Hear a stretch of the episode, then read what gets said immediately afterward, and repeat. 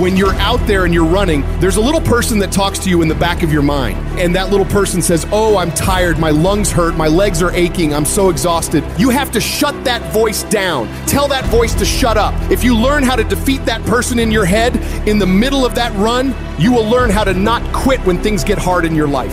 You have to take control of your mind. If you give yourself no way out, your body will find a way to make it happen. Declare that you're going to get through whatever's in front of you.